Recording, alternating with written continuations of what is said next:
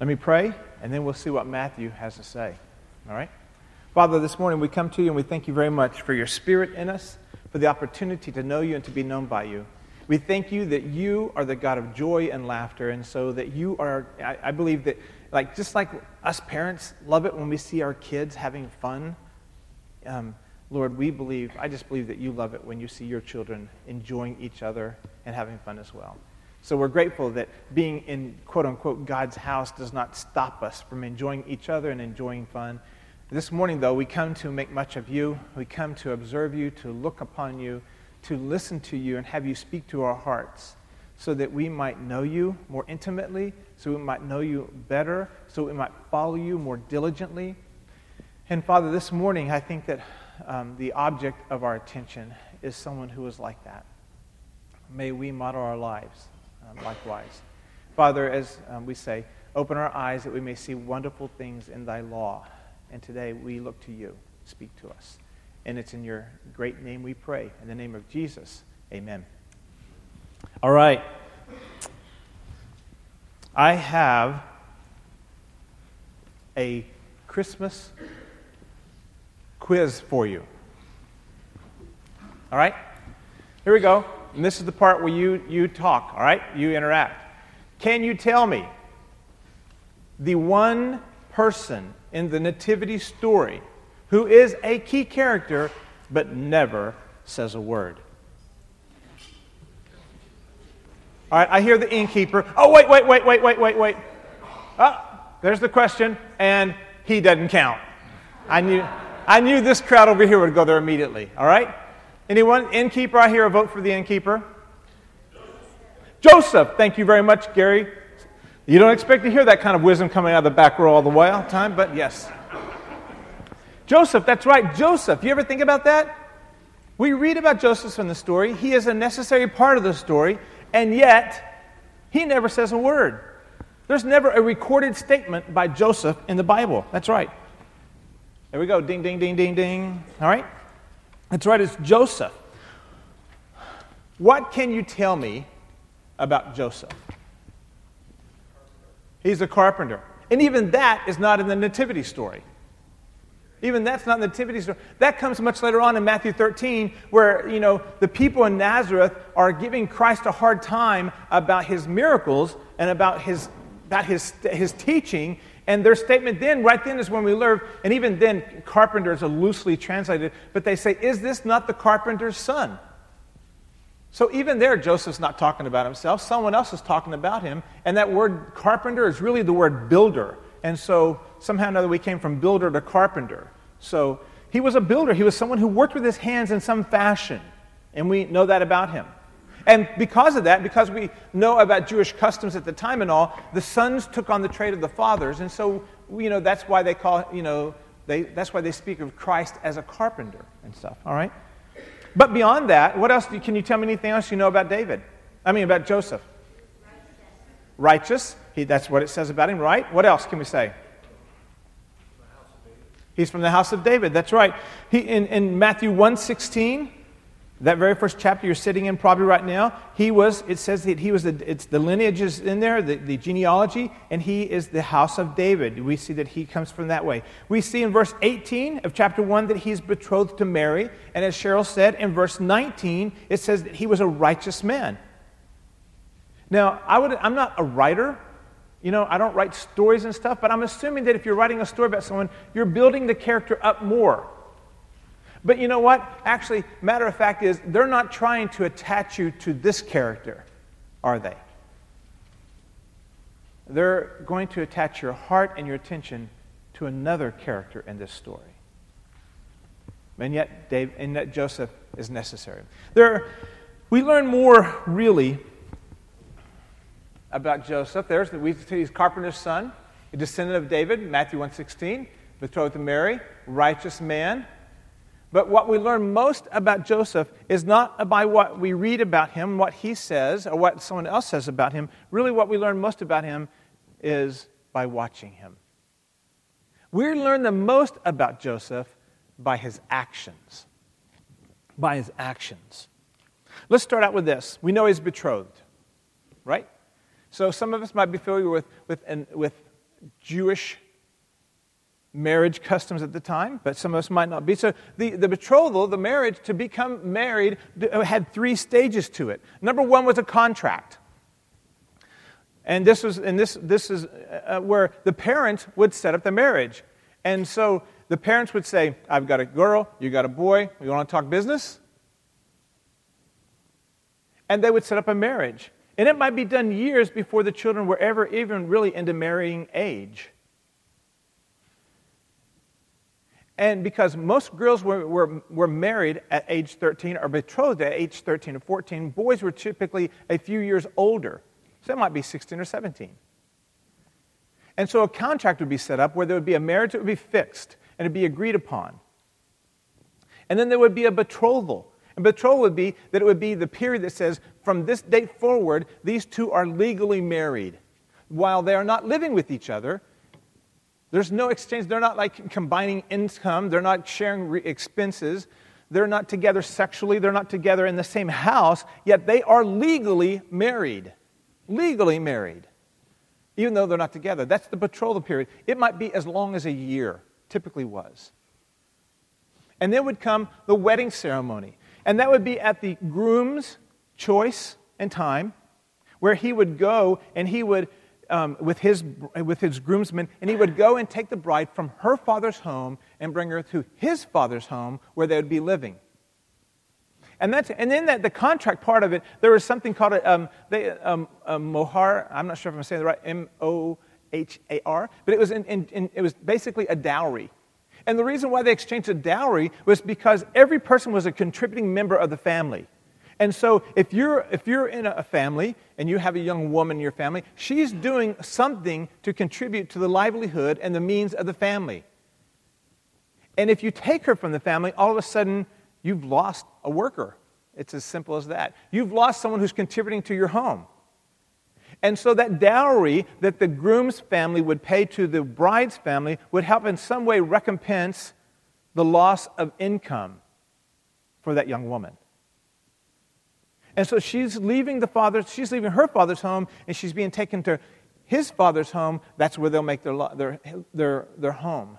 And it is there where they'll come together, and it is there um, prior to a large, large, giant wedding feast that they'll consummate the marriage while everyone's waiting. Awkward. Yeah, but that is the custom. And then they'd come out for a large feast where everyone would participate for multiple days. Verse 18 says that Mary and Joseph were betrothed to be married. And so there are some assumptions we can make right there. While they're not absolute, but looking at customs of the time, we can make some assumptions loosely said. Mary was probably 13 to 14 years old. Joseph was probably 16. We don't know how long they've been betrothed when the Holy Spirit spoke to them or when they had their dreams and they found out that she was pregnant. We don't know where they were in the pregnancy. But the fact that she was pregnant and they had not consummated the relationship was bad news. Really bad news. Keep in mind that Nazareth was a small village. One authority, one authority says that Nazareth could have been as large as 1,500 people in his research, an archaeologist, researcher guy. He said the, the city was probably somewhere between 15 to 2,000 people. Later, in his research and his writings and his, in his studies, he came back and he brought that number down. He said they were probably only may, maybe as many as 500. Actually, the number he said was 480, and I'm thinking like, 400, what is that number? 480, not 482? So, you know, 500. It's a small village. Now, then, I come from a town of 12,000, and everybody knew my business. And if you come from a small town, you know, yeah, I can, I can hear an amen out of you. Yeah, some of y'all do. Now, so then you come to a town of 500, and you know everybody knows your business. But it's not even that it's a small town and it's the nature of small communities, it's the nature of communal life in ancient Israel. Because there was none of this stuff like, I am my own man and I will do my thing. There was none of this stuff where I would choose my path and I would go my own way. Instead, what it was, was that the community had a great amount of say and input and influence on individuals' lives. The community was huge in its impact. was huge in its influence. Was huge in just the way you lived your life was very often influenced by those who lived around you, family or non family. It was the nature of community. And you still see many cultures who have a great, large communal influence on their members, still. And so here she shows up, betrothed, legally married, legally married, and pregnant. Joseph had three choices. He could expose Mary publicly. In this case, she could possibly, if someone wanted to pursue the law, the Mosaic law, absolutely, she could suffer stoning and death. Though that was rare in first century. But she definitely, absolutely would have suffered the shame and the scorn of the community. She would be outed. The, the closest thing in our culture here that you can begin to relate to is what the Amish are like, where you are outed, you are no longer one of us. And I know that there are some Jewish families that are that way as well. You are not one of us now.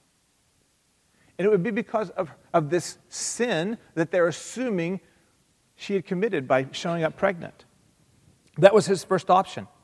His second option was to grant her a private divorce, in which case Joseph only needed to hand her a written certificate in the presence of two witnesses that would be, consider it done. It would be less public. It would save her some of that scorn. She'd be sent away, perhaps. Then the third option would be to take her as his wife, to remain engaged until the child was born, and then they would consummate the marriage.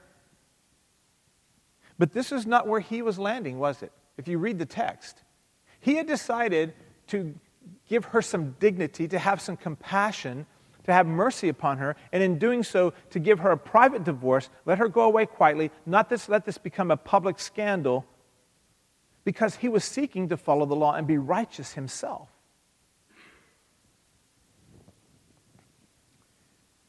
Immediately, we understand that he, did, he was a man of compassion. And we begin to see why verse 19 calls him a righteous man. He was having compassion on her, he cared for her dignity. Let's look at the texts that get, bring a little bit more light on Joseph. In Matthew 1 20, we begin to see a series of four dreams. Matthew 1 20. The first dream is the dream where, where finally Matthew is brought into the loop. Mary is pregnant. She knows about it. Everyone knows about it now. And Matthew, in, in, in Matthew 120 there, uh, Joseph is trying to figure out what his actions should be. And in a dream, now, you know what? Note this also. Mary gets an angel. Zechariah gets an angel. Joseph gets four dreams. This is the first of his dreams. And this dream here says, Don't be afraid. Immediately, God sends an angel in a dream to begin to affirm this young man and says, Don't be afraid. He says, Joseph, son of David, Mary is pregnant and conceived by the Holy Spirit. Take her as your wife. His name will be Jesus, and he will save his people from their sins. Immediately in that passage, he says, It's a boy. Don't be afraid, but be encouraged because I'm in the midst of this. And then he's given instructions as what to do. Take her as your wife. That's the right thing to do. Don't be afraid of the law. Don't be afraid of the opinions. Don't be afraid of the backlash. Take her as your wife. And then name him. His name will be Jesus. And then the angel says, and he will save his people from their sins.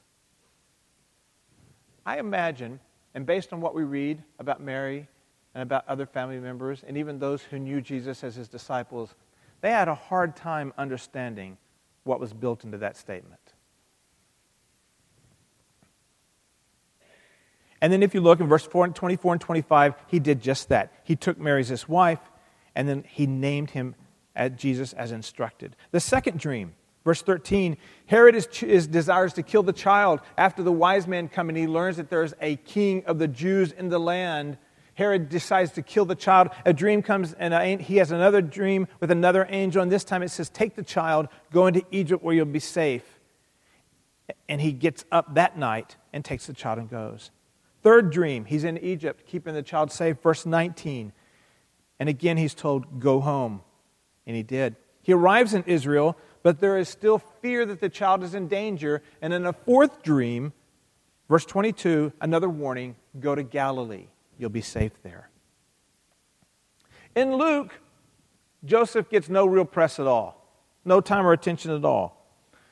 In Luke, if you want to go there, you don't have to, but in Luke chapter 2, 4, it says that he takes Mary to, to Bethlehem for the census. And in chapter 2, verse 33, when they take the child for circumcision to the temple to have him uh, consecrated, there it says that Simeon comes out and prophesies over the child, and it just says that Joseph was amazed at what was being said. That's it.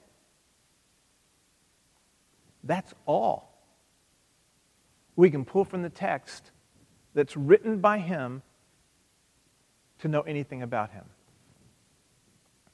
We know that Joseph is still in Jesus' life at the age of 12 because in chapter 2, 41 through 52, is that instant where they go to the temple and then they leave the temple and Jesus stays behind. And it says that his mother, and it, it talks about his mother and father. So we know that still at the age of 12 that Joseph was in Jesus' life. But after that, we have no more mention of him. We have nothing else to know about him. He's not mentioned at all at the crucifixion. He's not mentioned at all in the context of the disciples after his death or even before his death. And so most people assume that he was no longer alive. So, what can we learn about his life? What can we take away from him? What is it that someone who has so little written about him can teach us? When I've thought about him, I've thought of Joseph as a minor member of an ensemble cast. He has no speaking parts. He's written out of the script early and without any fanfare. You know, there's no cliffhanger on his story as to what happened to him next week. There's nothing like that. He's just gone. But consider this regardless of how minor or irrelevant he might seem to the storyline of Christ's birth, he was hand chosen by God to fulfill that role and that function in bringing his son to earth. Hand chosen by God. He wasn't cruising Craigslist. He wasn't looking for monsters.com for like Father of God kind of job titles. There was nothing like that. He was doing his own thing, and then all of a sudden, the woman that he's engaged to turns up pregnant. The job thrust upon him, but God chose him. He was minding his own business. God must have known that he'd be perfect for Mary and perfect for Jesus. But having said that, he is no sinless saint. Let's be really clear about that. He is no sinless saint. He is not worthy of any type of special adoration, any type of special veneration, any type of special attention. No more so than Mary, Joseph, or, or or any other, you know, the donkey in the Old Testament. He is just a man. He was a sinful man, just like any one of us. But there were character traits about them. There were issues of his character that stood out and got God's attention. And based on that, God chose to use him. Based on that, God chose to insert him into the story of Christ coming to earth. There's nothing supernatural about him. There's no reason to think that he was anything that we should still continue to honor or venerate, pray to or pray for. He was just a man used by God. Ultimately, there was nothing about him but character. There was no ability that he had. There was no following that he had. There was nothing special about him that got anyone's attention but God's. Because really, the fact of the matter is that ultimately it's not ability that God wants, it's availability that God wants.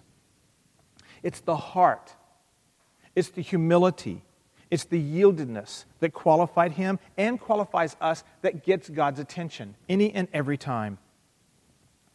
You know, you're familiar probably with this passage out of 1 Samuel. This is Saul's downfall here. He has gone out to fight a war. He was given specific instructions with what to do in that war, with what to do with the prisoners, with what to do with the animals, with what to do with all the booty that would be taken from it. He was given specific instructions, and he chose to just tweak it a little bit. Not a lot, but a little bit. And in that, this is what God had to say to him Has the Lord much delight in burnt offerings and sacrifices, as in obeying the voice of the Lord? Behold, to obey is better than sacrifice, and to heed than the fat of rams. He's saying here, you make, you want to sacrifice to me. You want to do a lot of big stuff for me. You want to make a big show about things. I'm not interested in big shows. I'm not interested in stuff you're going to do on the outside. I want to know what's inside. I want to know what you'll do with what I tell you. Will you obey me? Will you just obey me? Will you just do what I asked? Without fanfare, without bells, without whistles, just do what I asked even if you say you're doing it for me.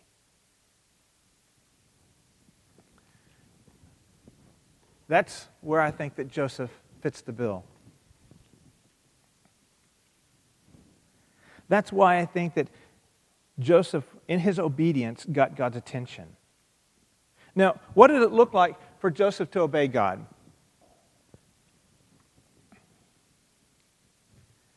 Keep in mind, you know, we talked about the communal part of living in Nazareth at that time, a small village. We hold in high regard being your own man, like I said, but it wasn't like that for him.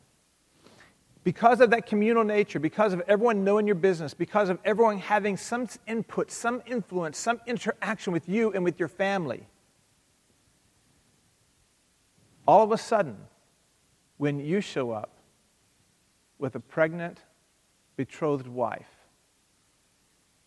all of a sudden, that public scorn, that public shame, that outing happens. To obey God was not something where he thought, you know what, if I obey God, he's going to make everything good for me. Now, is that not true? And I'll call you a liar to your face. Isn't that not true that we think that if we obey God, he'll make it easy for us? Is it not true that we think that if we obey God, He's going to work it on the end so we'll be the winner? See, because that is very much the American mentality.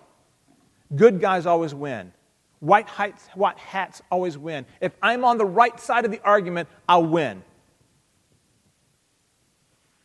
And Joseph had no guarantee of that. So he begins to obey God, and in obeying God, immediately he's scorned. Immediately he's shamed. Immediately he's outed in this community of people. Obeying God was not an easy thing. Obeying God cost him dearly. See, because the other part of the equation that we haven't talked about here is that everyone who, if you are uh, any kind of craftsman, those people in your community are your customers as well. You are so inter- interdependent, intertwined. And now all of a sudden, he is set outside of that community. Obeying God was not something that was easy for him. Obeying God was not something that was going to be easy for him, and it didn't look like it was going to end well for him. He didn't know what it meant to say that this baby is going to be Jesus and save his people from the sins. Somewhere in all that, is there something where it says, I'm going to be a winner in this, Lord? You know, think about this. In his obedience, every time we read about he was given instruction, it says he got up and did. Even Mary said, had questions. Zechariah doubted. But Joseph, it reads, got up and obeyed. In each instance, he had instruction. He got up and obeyed.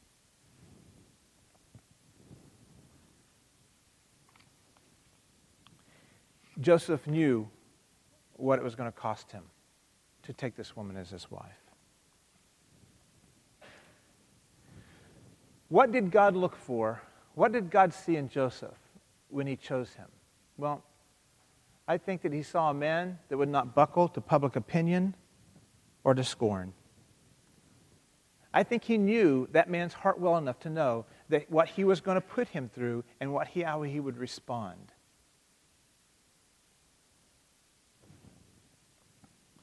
He knew beforehand how Joseph would respond. That there would always be a cloud over them, and that Joseph married a woman who had had sex outside of marriage and had broken her vow to her husband and shamed her mother and father, whose child would be illeg- illegitimate, and no one, quote unquote, who knew who the father was.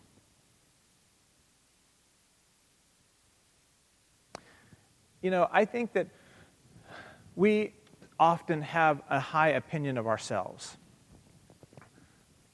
we think, I mean, you, you hear it from us all the time. Well, if I'd seen him do that miracle, I sure would have followed. And so I think that we have a high opinion of ourselves, and we think, you know what? I wouldn't bend to, I wouldn't bend to public opinion. I wouldn't. I wouldn't be like that.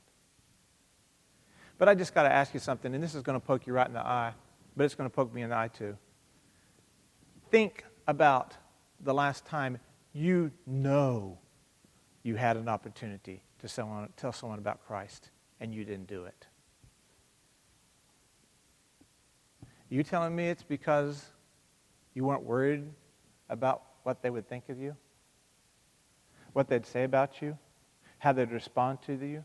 Whether they'd like you when you got done or not? We've all experienced it. So we have all bent to the opinion of others. So to say that we would be different than Joseph in this situation would be a little bit of false arrogance, wouldn't it? We know what it's like to fear the opinion of others. And God knew that this man would not bend. He needed a man who was selfless. What was about to come upon this young couple was going to be demanding. When Joseph took Mary as his wife, he gave up his own dignity, his own reputation in that community. He perhaps gave up all of his opportunity for income and revenue, for business, to taking care of this family he was about to be his own. That was selfless. He did not try and retain his own reputation or his own dignity. He gave it up willingly. He took on the role of a father to a child that was not his own, whose mission was one that he didn't understand, and allowed that mission and that child to shape his life. He was selfless. He needed a man, and as I say, he needed a man who would be anonymous.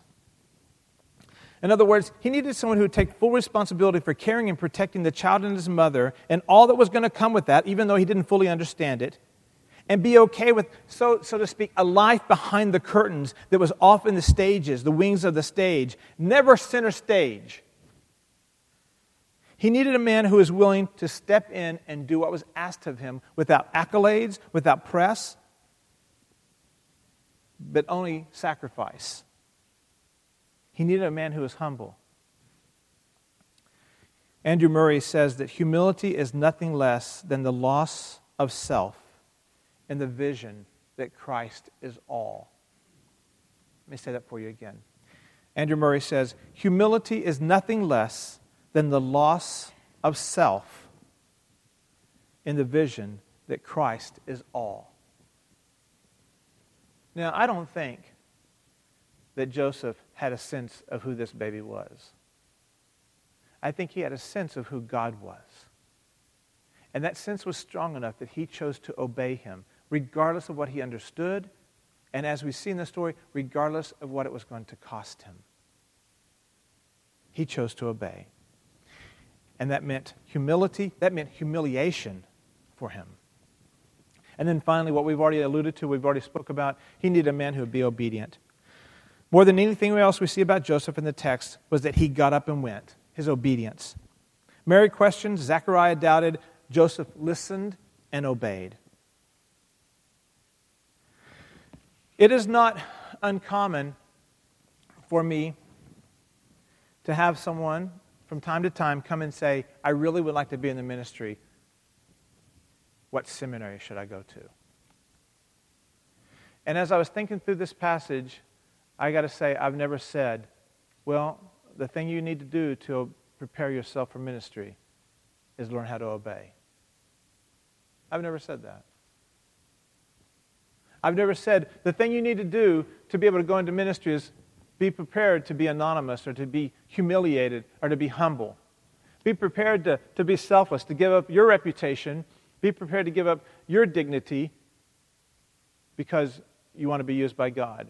Be prepared to have the uh, public opinion, the scorn and the shame of a few or dozens or hundreds just rain down on you like a thunderstorm. You know, you think about it, some of these guys, there are, there are dozens of websites set up to tell us why Rick Warren is from the devil. Now, I don't care whether you agree with him or not. The man stands tall. He stands firm in the face of all kinds of opinion, scorn. And so many others do as well. So many others do as well. I've never said to a young man or a young woman who wanted to go into ministry, says, these are the kind of things you need to work on. Seminary, seminary, seminary will come. Seminary will come. It doesn't qualify you, it just educates you. Two different things completely. In God's economy, He deals with His currency is diligent faithfulness, obedience, and selflessness.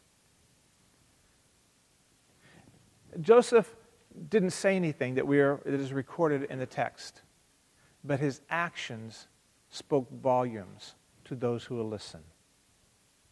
His actions gave an example to those who want to follow, who want to be used by God. And so, now then, a moment I just was talking about like people who want to go into ministry. But you know, here at Crossing, we don't talk like that necessarily. There's nothing wrong with going into full time ministry, getting educated, and stuff like that. But what we say here at Crossing is that every member is a minister. That our belief is that every member should be equipped to go themselves and to serve wherever God has sent them. And more often than not, we believe that you're sent to a relationship more than you're sent to a place. And so God has put you in relationships on purpose, whether you like it or not. He sent you there to that person. And He's asked you to step into that and to represent Christ in that relationship and in that environment. So, the, the issue is not whether or not you want to go into full time ministry. The issue is do you want God to use you where He has sent you, to whom He has sent you to? Do you want God to use you there? Because the ingredients and the requirements are no different than the Father of Jesus than they are for you sacking groceries at Giant or signing paychecks at a company or anything else. Those apply to you. Are you willing to stand up to public opinion and scorn? Let me just tell you something. This past week, oh man, yeah, we'll do it. All right, this past week gave you a perfect example of what it means to say, This is what I believe. This is what I believe Scripture teaches. This week gave you a perfect example of that. You will face scorn. Don't think so? You just step out and try and see. You will face shame. You will be shouted down.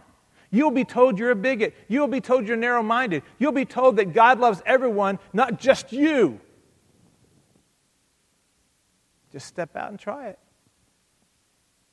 Just step out and try it. If you want to serve in your office complex, in your dormitory, in your school hallway, then meaning selfless is absolutely a, prom- a, a requisite. Being anonymous, being humble is a requisite, and being obedient is a requisite. Because more than likely, God is going to call you to somebody that you're like going, That's not the person I had. He's not even on my list, Lord. Why him? Why her? Why there? Will you go? Will you be obedient? If you want to be used by God, if you want to have impact, these four ingredients are something that He's calling to all of us, to each and every one of us. And so Joseph, while he's not the leading candidate, not the star of the story, his actions give us a great deal of example to follow. Let's pray. Father, um, we come to you today and we acknowledge that, um, I acknowledge, I'll speak for myself, Lord, that uh, it matters far too much what people think. Lord, uh, I'm not selfless, I'm full of all about me. And uh, I, am interested in not being anonymous, and I'm, I'm not that interested in obeying at all. I want my way when I want my way, and I want it right then. I confess that, Lord. And I don't think that I'm stepping out when I say I confess it for us as a people as well. Lord, we want to be, I think, most of us here want to be like you, want to know you intimately and deeply, and want to be able to say that we see God using us in places we never dreamed of, places we never thought would be used, people we never thought would be used by be in relationships with people we would never choose, but you chose them for us because you are intent on sending people who represent you to places and people who need you. Father, may we find ourselves in this coming new year to be less sensitive to the opinions of others, to be more selfless, more humble, and absolutely more obedient. We thank you, Father, for your mercy and for your compassion and for your great, deep grace when we're not, and how you eagerly accept us back. May we not abuse that, but may we really appreciate it. And in that in itself, be changed people as well. Thank you for this quiet man, Joseph, for his humility, for his obedience, and its model to each and every one of us. And it's in your name we pray. Amen. Thanks a lot for being here. Have a good week this week. Thank you for being here. If you're a guest, we're glad to have you. If um, uh, we'd love, uh, have a great day. Have a great day. Have a great day.